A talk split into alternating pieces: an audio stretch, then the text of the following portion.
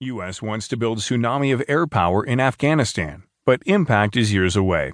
By Pamela Constable, in the Washington Post World section. I'm Sam Scholl. Kandahar, Afghanistan. Just one month ago, the top U S military commander in Afghanistan declared at a ceremony here that a new fleet of one hundred fifty-nine Black Hawk helicopters flown by Afghan pilots would help create a tsunami of air power to turn around the stalemated conflict with Taliban insurgents.